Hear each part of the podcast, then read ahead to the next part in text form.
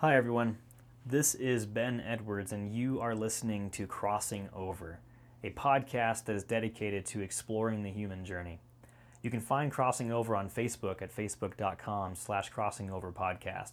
You can find Crossing Over on iTunes, Google Play, and other podcast apps by simply searching for Crossing Over Podcast. And you can find all the episodes and expanded content on the website crossingoverpodcast.wordpress.com. I am so excited about the conversation that you're about to listen to because I get to speak with one of my favorite people about one of my favorite things. My guest is Father Scott Jenkins. He's the chaplain for the staff at the organization in Denver that I have worked for for more than seven years. He is nearing retirement as a priest in the Ecumenical Catholic Communion, and he is one of the founding directors of Celtic Way, a collaboration of people moved to bring a fresh vision to the spiritual life by nurturing a rooted, vibrant, evolving, and sustainable life in God with nature. I hope that you'll enjoy the conversation, and if you do, I hope that you'll take a minute to go to the Facebook page to leave a comment letting me know what you think, like the episode, and share it with your friends. Thanks for listening. Father Scott, tell us a little bit about who you are and what brings us Yeah. here today. Yeah. Well, outside of all the familial things I could tell you about myself, married and husband and grandfather and father, of course. Um, I, my spiritual journey started out uh, coming out of uh, the drug culture of the late 1960s through the Jesus movement, through a great evangelical church that I'm in many ways indebted to to this day and going to graduate school in Berkeley, California, and uh, really finding my steps that led me to a very traditional mainline Christianity, very sacramental and liturgical. Uh, and in terms of theology, very Augustinian, and was very content uh, in that field for a long time.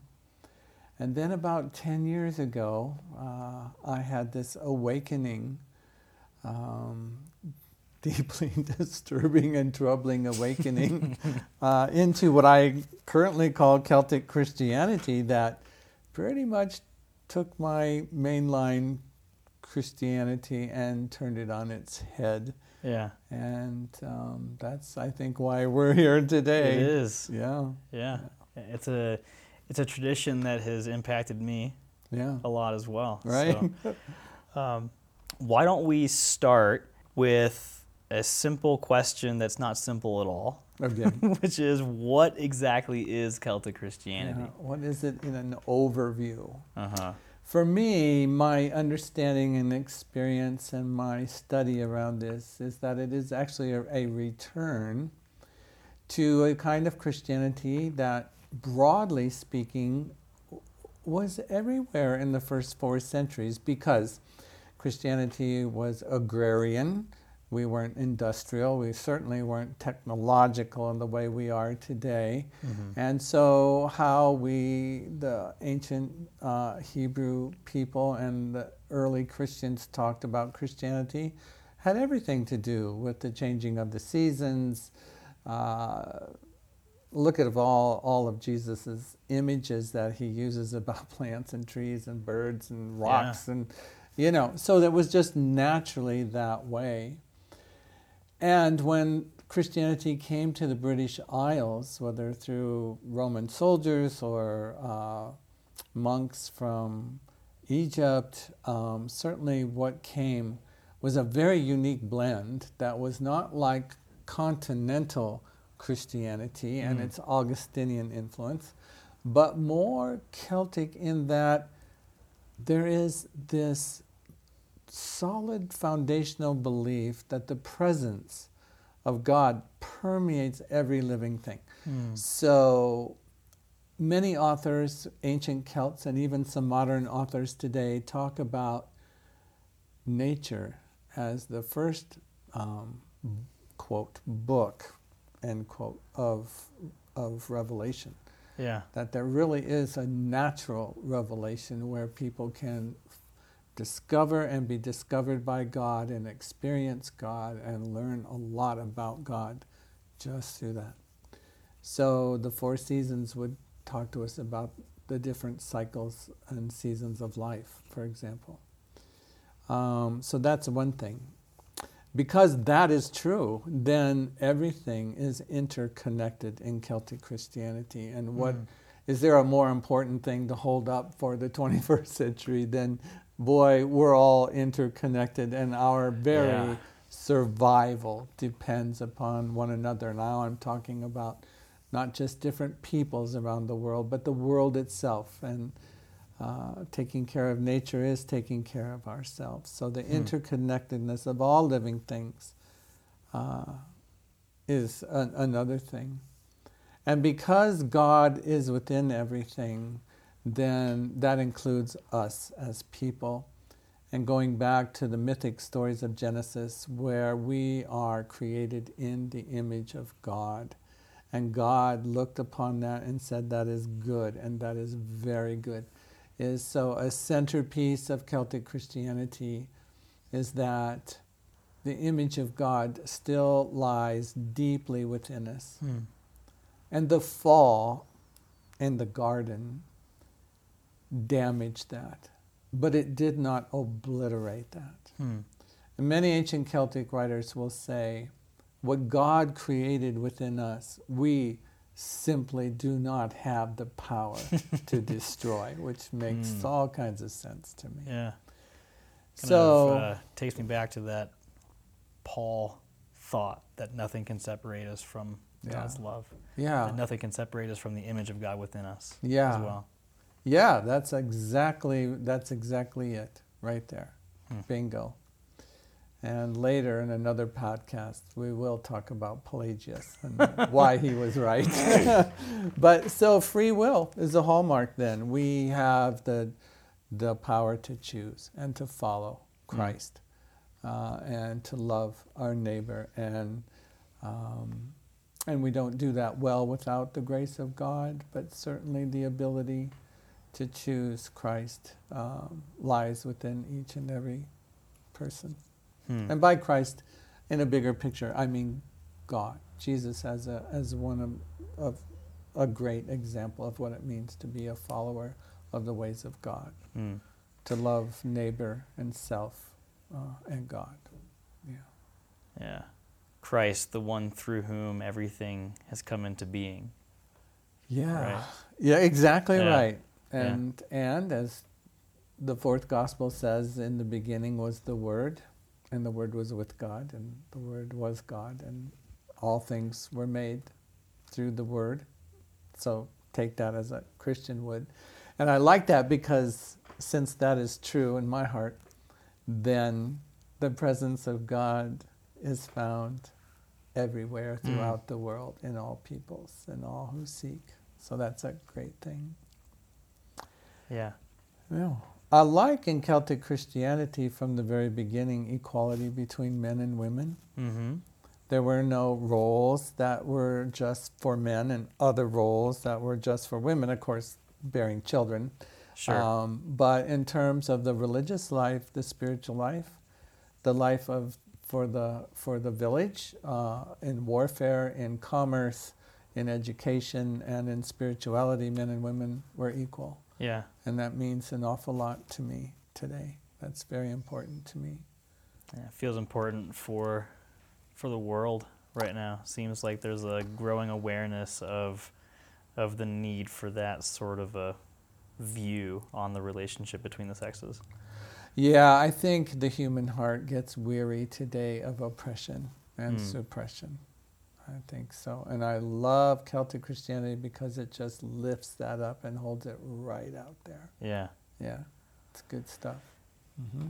Well, yeah, there's so much that we could dive into just about that one question what is Celtic Christianity? Because, yeah. like I said, it's complex. It's not, it's, it's simple just because it's a short question, but man, mm. it just opens up so much. Yeah, each one of these could be a podcast, right? Absolutely. Yeah. And eventually, hopefully, they will be. There you go. so, why does Celtic Christianity appeal to you personally?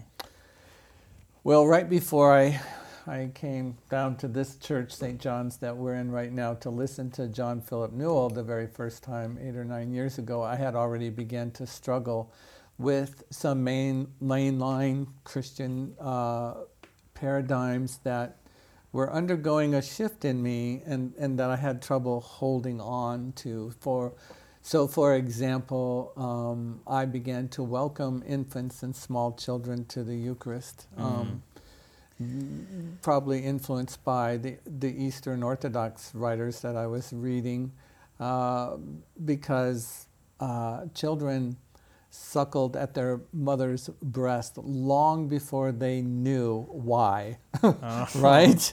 Um, they were hungry, it's time to eat. And the Eastern Orthodox Church knew that from the beginning, where they would baptize and give First Communion to Oh, so and good. confirmation to infants, you know, because it's not to be earned. Yeah. It's a life thing. You need it to live. And so I began to do that. And Well, and that uh, just to Yeah. um, interject, I mean that that is one of the things that my my wife and I held very very highly to any church that we would go to with our with our uh, um, daughter. We wanted to find a place that would give her communion, like that that Yeah. that felt really really important to us, Oh. and so it was it was always a grateful thing. I mean, we we were always grateful that you would do that for us. As well. Yeah. Oh, yeah. I could. I could not not do that. Yeah. I, I read this passage and I read it very differently after my encounter with John Philip Newell, when Jesus said, "Let the little children come to me," and all of a sudden, Mm. in a metaphorical way, I thought, we believe in the real presence of Christ at the meal. Huh. Let the little children come to me. Oh, that's good. Yeah, so that's kind of.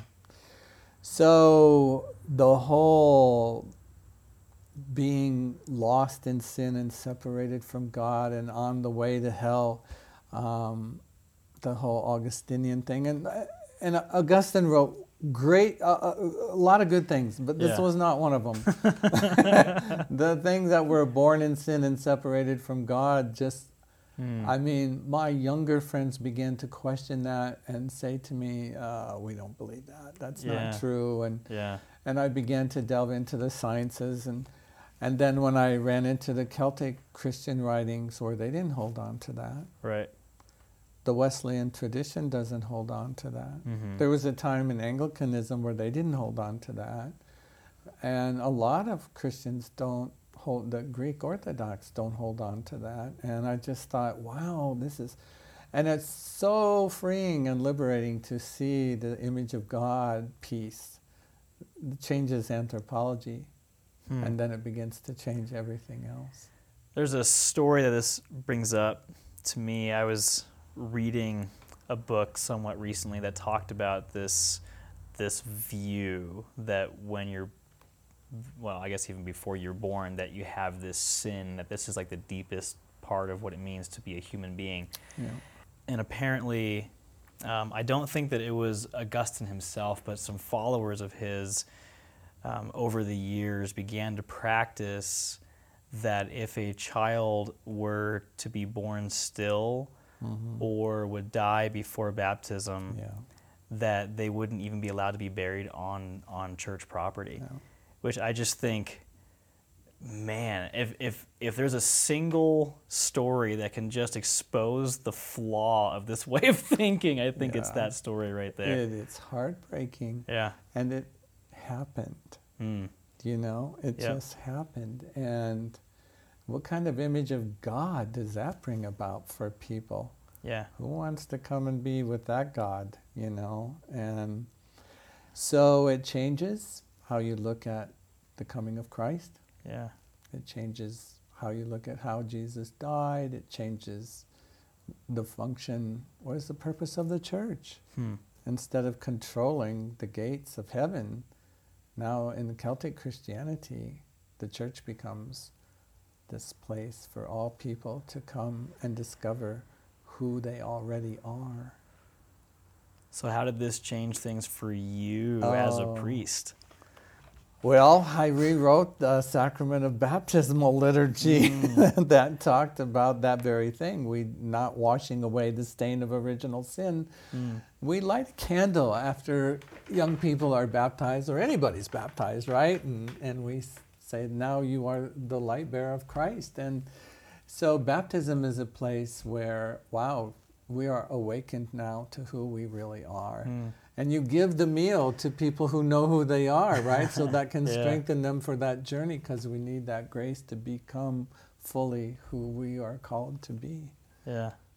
yeah. That just the way that you're talking about that feels like your leadership. It just feels yeah. that way. I mean, I, I, I can see as I look back on the years as we've come to Celtic Mass and come to your church on Sundays as well occasionally. I feel what you're talking about right now. That's yeah. so cool. I, I guess that I can see how Celtic Christianity has influenced you just from my from my experience in that presence. Yeah. And uh, I used to work at a church as well, mm-hmm. and I don't know if you knew this, but my priest there wrote a different baptismal um, liturgy as well. Oh, I didn't know that. Yeah. So his his wasn't rewritten for the entire church, but he mm-hmm. but he wrote it for his I believe his granddaughter. That's been very liberating, very freeing to me. I'm very excited to talk about Christianity and the coming of Jesus again and. Mm I even uh, will go to certain Irish bars around and set up a little paper tent on the table saying spirituality conversations of your choice, beer and appetizers. And, and I get your generation, the millennials, will come and sit down and they want to talk. Are you buying their beer? Because that I, would explain why. I buy the first round. well, come on, if it's free beer. yeah, and then uh, after that, somebody always says, "Hey, I'll, I'll buy the next pitcher." I don't drink a lot of beer because I have gluten issues, but um, but it's always an yeah. inviting place. They, the the people who own the pubs are just amazed at how many people will really stay. Hmm. I mean, and yeah. what do they think about these conversations, the people that own them? Well, it was tough getting in. I'm not going to mention any names, sure, sure. but uh, I, am the last time I went to this place, um, the owner called me and he said, "Hey, are you coming back on a Thursday night?" And I said, "I am." and he said, "Why don't I make a little special uh, tent sign and put it outside?" Oh wow! Appetizer menu for spiritual conversations and beer. Wow. Yeah. See, so it's good business for them. Heck yeah. And it's uh, it's good for the soul for people to be outside the so-called church building and mm-hmm. be the church in some place they like to be, is in a pub and have good food and yeah, yeah. and good beer. yeah. So that's awesome. Yeah. Yeah. It's just been uh, it's it, it's taken me back to what I think that uh, the the birth of the early church is really all about. It's exciting to come into the presence of a God who loves us mm. instead of a God who starts out by saying, You're condemned. Yeah. you yeah. know, and now you've got to be saved. Absolutely. And yeah, so. It does change everything. Everything changes. It absolutely changed the way that I view God and the way that I view myself. And yeah, and what's what's interesting about it is that I don't know that my experience before Celtic Christianity that my experience really fit with the theology that shaped it, I guess. Yeah. I've always felt like I've come to that God. Mm-hmm. I just didn't have the language for it. Right. Isn't that interesting? So it, yeah. that's what it is. It's a it's a it's a reawakening mm. of our true selves. It's what if I could be so bold, and I can I have limited experience about this, but your generation comes with an open heart and an open mind when we're having these conversations, and they just look at me and they're like, man, this is a kind of Christianity I can get behind because, mm. first of all, the symbol of Celtic Christianity is a circle where everybody is equal. Mm. So you see, the, all the voices matter, all the questions matter, all the listening matters. So I think, in terms of gathering for worship now, for one person to stand up and give a message and everybody else sits there and listens is still this hierarchical from the top down. Right. But Celtic Christianity calls us in to ask, what are you hearing? How is this striking you? I'm really interested. It's no bullshit. I really want to know how you're engaging this. And I think around the table at the pub, this is what people will say to me at the end of the night. I really appreciate you caring about my opinion. And if there's going to be renewal in church, I think that's got to be part of it. Oh, absolutely. Yeah. I think discrimination and hierarchy are things that your generation just is no longer going to put up. Yeah. They're not going to put up with that. Yeah. You know, so when the Eucharist needs to be offered in a very simple way as the meal that Jesus would want to celebrate, and let people celebrate it in their homes, at the pub, we're out in the park, you know, because we tend to think of when Jesus said, do this in memory of me, as if in a, in a stained glass cathedral by a Mm. certain male behind the altar, you know, with special powers. I don't think so. I think that the power in the meal is gathering the community together and remembering the one who is present with us in this meal. I think it's that simple and that profound. I think you're right. Yeah. As I mean, of course, I can't speak for my entire generation, but right. I mean, Yeah. there's there's a reason that long before I really even understood what Celtic Christianity meant, but just from what I heard from you, the times that I've heard you talk about it, there was just always something that just resonated with me, even before I, I was even ready for it. There was just mm-hmm. something about it that constantly piqued, piqued my interest Yeah. constantly and i think that you're right i think that my my generation and i get the impression even more so the generation that's coming up after me i think is hungry for something that uh, sounds so harsh but it's it's it's hungry for something that american established um, christianity is just not offering No. We have to have real engagement and experiences around what it means to pray. What Hmm. does it mean to meditate and sit in silence with the holy other? What does it mean to read scripture like the ancient Celts, who Erigena, for example, said, if you look at the back of a peacock who fanned its feathers and gave different colors on each feather, Erigena said that's how you read scripture, through many different lenses. Hmm. Look at it through as many lenses as you can and avail yourself to what the Spirit is trying to say through the stories and the traditions in this book. And look at your experiences with one another.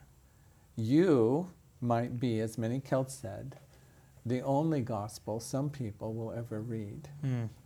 And I like that because we need to embody our faith in very free and loving and inclusive ways Yeah. today. I, I, I think really Celtic Christianity is going to be a great light for the coming generations. I think the church is going through a revolution within itself now. right And I think this kind of Christianity, call it Celtic or alternative orthodoxy like the Franciscans like to use, or whatever you want to call it, but this image of God and this image of man and this humanity and this image of nature uh, offers us a fresh start, a fresh take, and a fresh interpretation of what it means to be Christian in the 21st century.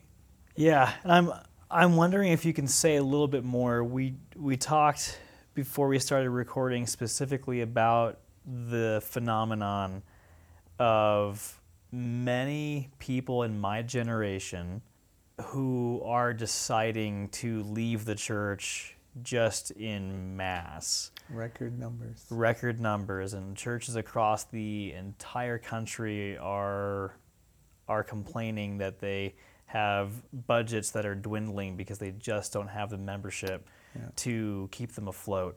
So we talked about the fact that for these people specifically who something is turning them away from church culture or uh, you know whatever you would call that Right. that there's something within Celtic Christianity that is profoundly important and that you believe is like this new hope maybe Mhm. for for these people. I wonder if you could just say a little bit more about that. Sure. I think what people are hungry for today, and this is uh, quite an overused term, but I believe it's true, The coming of Christ offered the world spiritual transformation. Now, bottom line, that's what I hunger for. Mm-hmm. And mm-hmm. there's a lot of books out today. The millennials are, will say, we are very spiritual people. We're not religious. Yeah. So they now belong to the new category of religious people called the nones. N O N E S, right? And so, what do they find when they when they come to church? Well, they find hierarchy, and they find exclusionary principles, and they find sort of rigidity. I think they also find there's no place for them to to have their voice heard. I mean, when the community gathers and the word is broken open in the liturgy of the word or whatever you call it, it's really nice to listen to somebody who's theologically trained and mm-hmm. is good at giving this. But that has to be balanced. There needs to become a time where their voice is heard and engaged and their questions are listened to. One young woman said to me, Well, I had having this conversation uh, behind St. Joseph the Worker, and a woman said to me, the church has gone at great lengths to keep reality outside and church conversation and faces inside. And I hmm. said to Sarah, Can you give me an example? She said to me, I've had two abortions. Is there a safe place for me to talk about that inside the church? And if so, when is that? Hmm. And with whom? Or another person said to me, I uh, have a place to live downtown. I have a fairly success, successful job, and I'm on my third try uh, at the same time trying to get off of heroin. Hmm. I'm not sure where I can talk to people about that. Yeah. You know, so these kind of these are extreme issues. Sure. But loneliness, sex before or outside of marriage, um, all kinds of issues that are a lot of people don't feel they can talk about inside because church has become sort of this way of being in the world that has disconnected itself from a lot of the hardships and difficulties in life. It makes me think. Um, so this this time of year, so this we're recording during um, Advent. Mm-hmm. During this time of year, I I always think about the the idea of um, incarnation. Yeah. Of and of course this is so deeply ingrained in Celtic Christianity. Mm. This idea that that God is in flesh, right? Oh. And I feel like what you're kind of pointing to, and maybe this can be a symbol of my generation, like what what we long for is the incarnational experience in the church, yeah. where God is actually talked about as a part of real life and not a part of this this manicured and pedicured, you mm-hmm. know, sort of right. uh, thing that we can display on Sunday mornings. That I mean, I think I've had experiences growing up, and I'm sure you have too, where you're a part of these churches where, um, you know, like the the cliche is, and I've experienced it, you know, with with with folks that I've known, that husband and wife will be angry with each other and fight the whole way to church. Open up the front door and suddenly it's all smiles. there's no problems here, right? Yeah. Because that's that's the expectation. Yeah. There there there's very very little what what you're saying real life that makes it into that space. Yeah. And I think that I think you're onto something. I think that might be a part of what what my generation is sick of. Yeah, I think they're tired of it. And when you brought up that example, my wife and I used to live exactly one mile away from one of our churches. And our first year of marriage was difficult, and we'd be driving to church arguing, and we'd pull in the parking lot. Bang! There comes our, our church face. Yeah. Yeah. Yeah. I, I can tell you that so authenticity and genuineness, right? Mm. This is what people are looking for today. Yep. They're also looking for, I think, the Celtic idea of anam cara, a soul friend, somebody to really share the depths of the spiritual journey with. Yeah. So I'm very hopeful that the house church and small group thing will flourish again in a very positive way that encourages authenticity, prayer, intercession for one another. Uh, tolerance, patience, forgiveness, all that stuff that is so enriching to life. Yeah. Well, I'm wondering if you feel like we missed anything along the way, or if you No, if I you think feel like this is a good, good, good stepping into the water of Yeah. Celtic way, Celtic spirituality. Yeah, maybe that's a good a good place to to go next. So maybe tell us just a little bit about the latest chapters. So we've talked about how your your introduction to Celtic Christianity sh- uh, shaped the kind of priest that you have been, Yeah. and now you have decided to take a giant leap once again inspired by Celtic Christianity. I wonder if you could tell us just a little bit about that, maybe do a shameless plug. Oh, yeah. our, our next incarnation, yeah. So, quite a group of people for Celtic Way, which is a nonprofit, so CelticWay.org. And our mission uh, is to share this Celtic Christian message by way of doing retreats, workshops, seminars, uh, prayer services. I want to, to write and rewrite some Eucharistic liturgies that can reflect Celtic spirituality and theology. It's important to me that we also do service projects uh, in conjunction with many of the nonprofit groups in Denver. Um, I'd like to have a writer's wing. So people like you and Annie and Hmm.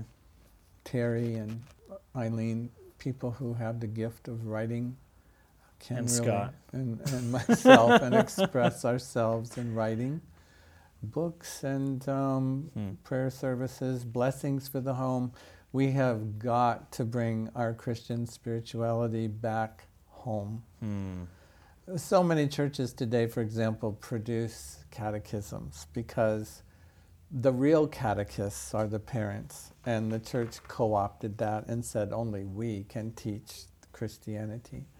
And it needs, all this stuff really needs to come back home. The, what do we believe, mom and dad, needs to come back into the home and have conversations together as family and friends. And um, so Celtic Way is going to be spearheading all of this and, and trying to move this ball forward. And so far, I'm very happy with what we've done. The blogs you've written are excellent and have their own following.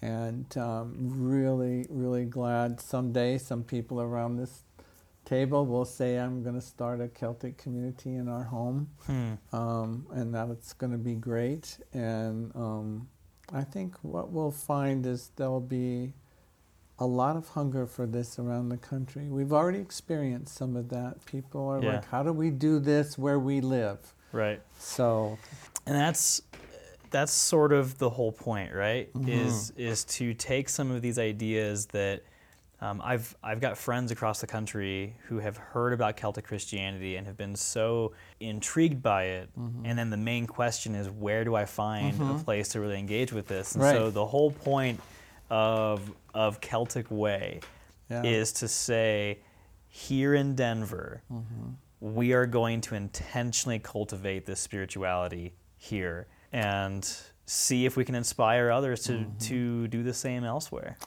Terry has a great vision for a women's group called Bridget's Circle. Hmm. And when she was in college, well, I think one of her things that she worked on was uh, the character Bridget as a paradigm for feminine leadership in Hmm. America in the 21st century. And um, yeah, that's going to be really good. And she's challenging me to think about a men's group and think Hmm. about home churches and think about quarterly gatherings and I'm both excited and feeling a little bit daunted by all of this. And then I realized I'd really come to believe, without trying to sound too big, you know, too Yeah. large, um, but I really think this is going to be a movement of the Spirit. I think so. Yeah. I get that feeling too. And uh, to to respect uh, the journey that you've been on, I, I can't remember if you've already mentioned this. This shift with Celtic Way means a very personal shift for you as well, where you're you're kind of retiring, although Yeah. it's almost like you're going to be moving into more work than, than what you were doing before. I think you're right. and my friends tell me, dude, you're going to be 65, not 25. but uh, yeah, so at the end of February, I'll be uh, retiring as the pastor of Church of the Holy Family, which without those good people there, I couldn't have had this soil in which to grow and evolve and change. They blessed me and helped me and taught me every step of the way. And then uh, in March, I'm taking sabbatical time to reflect on 30 some years of pastoral ministry and to just sit with God uh, for that month. And then in April, we'll slowly start um, doing some very concrete things on a regular basis here that will give us some traction. Yeah. And um, I will miss being a pastor and especially miss being a pastor with those people at Holy Family. Hmm. Um, but I really feel called to do this. So, yeah, That's that's great. Yeah. Well, I really appreciate you sitting down and talking to me. I really do get the feeling, uh, because of the passion that we both share for Celtic Christianity, that we could and should uh, sit down again and talk about some of the specifics of what we just sort of scratched the surface of today. Yeah, that'd be great. Um, do you want to maybe close this out by giving us uh, one or two recommendations? Say that we listen to the conversation and either we've never heard of Celtic Christianity or this is maybe the most that that we've heard about it, and we really want to take a next step to find out whether this is right for for us. So what what would you recommend that Yeah. that those folks do? hmm I'm going to give you three recommendations. One is to go to John Philip Newell's website called Heartbeat. Dot Yeah. com or dot org? I don't know. I think it, It's one of those. it is. it sure is. You can just uh, Google it. Right. And so there you're going to get some audio files you can download and listen to. John Mm. is a preeminent Celtic scholar today. Two books of his that I would recommend for places to start. One is Listening to the Heartbeat of God. So there you get a little history as well as personal experience in there. Mm-hmm. And the second one may surprise you that I'm going to change and go to this one, but it's called One Foot in Eden. Oh, okay. And it's uh, sort of a developmental model about the stages of life Hmm. seen through a Celtic lens. It's really good. It's really good and it can be so prayerfully um, experiential as well as learning stuff as you go. So I would strongly recommend those two. Yeah. Yeah, uh, Nora Chadwick is a Celtic historian. So if you're into theology and history, she has several books that you can find. Nora Chadwick. hmm Okay. Amazon carries her stuff, and um, yeah, that's that's a b- good good beginning places. Great. Yeah. Well, thanks. Thanks for doing this. Thank you. For all of you who are listening, go in peace. Thanks be to God. Amen.